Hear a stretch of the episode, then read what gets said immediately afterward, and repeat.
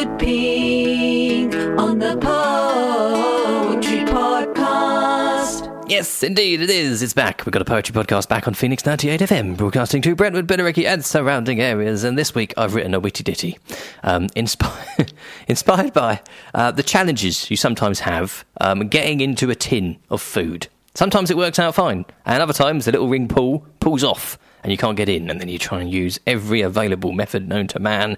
You find yourself grabbing all sorts of power tools, chainsaws, and everything, and it just isn't enough. That little tin is amazingly resilient.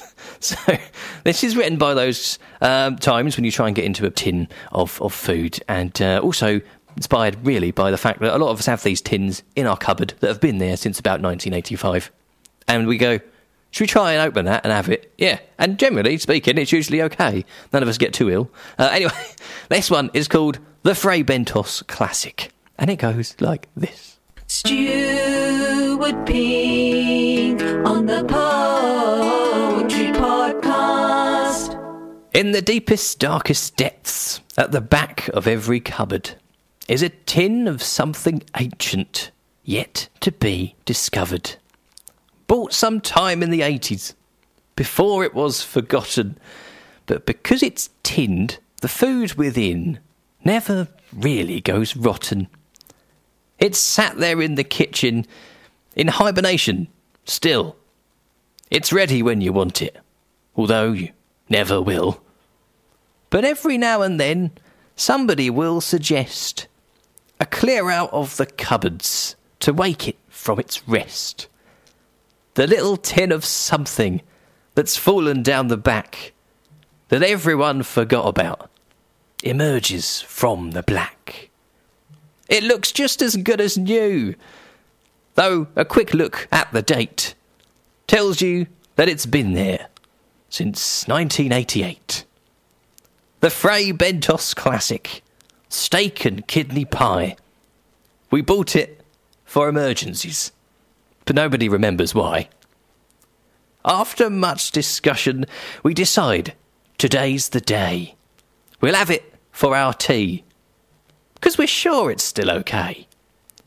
We boiled some potatoes and microwaved some peas, but opening that pie has never been a breeze.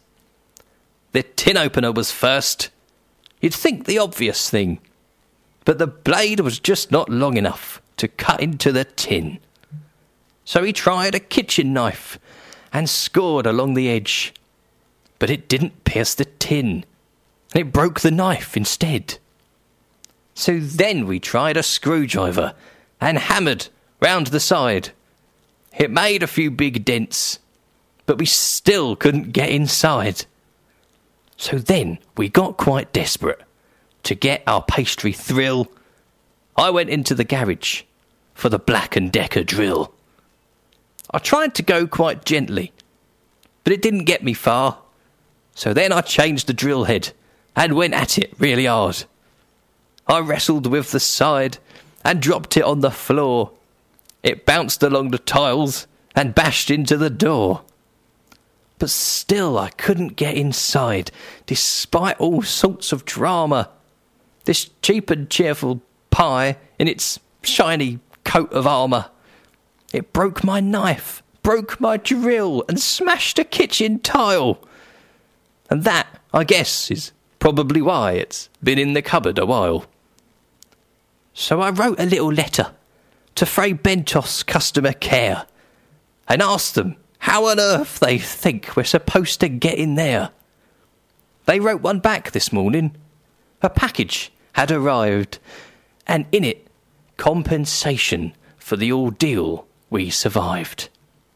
It gave no new suggestions how to get into their pies, but by way of an apology, they sent us a year's supply. So if you think you're hard enough, if a challenge is your thing, come round ours for dinner and try and open a bloomin' tin.